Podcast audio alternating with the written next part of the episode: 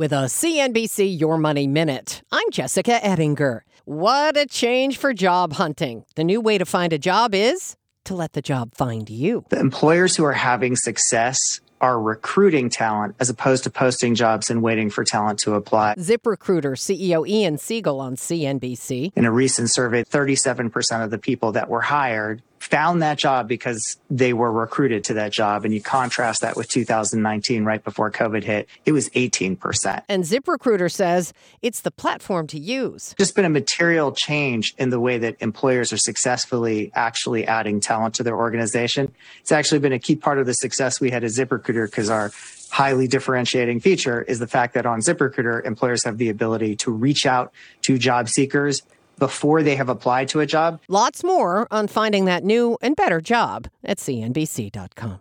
I'm Jessica Ettinger, CNBC. This podcast is supported by FedEx. Dear small and medium businesses, no one wants happy customers more than you do.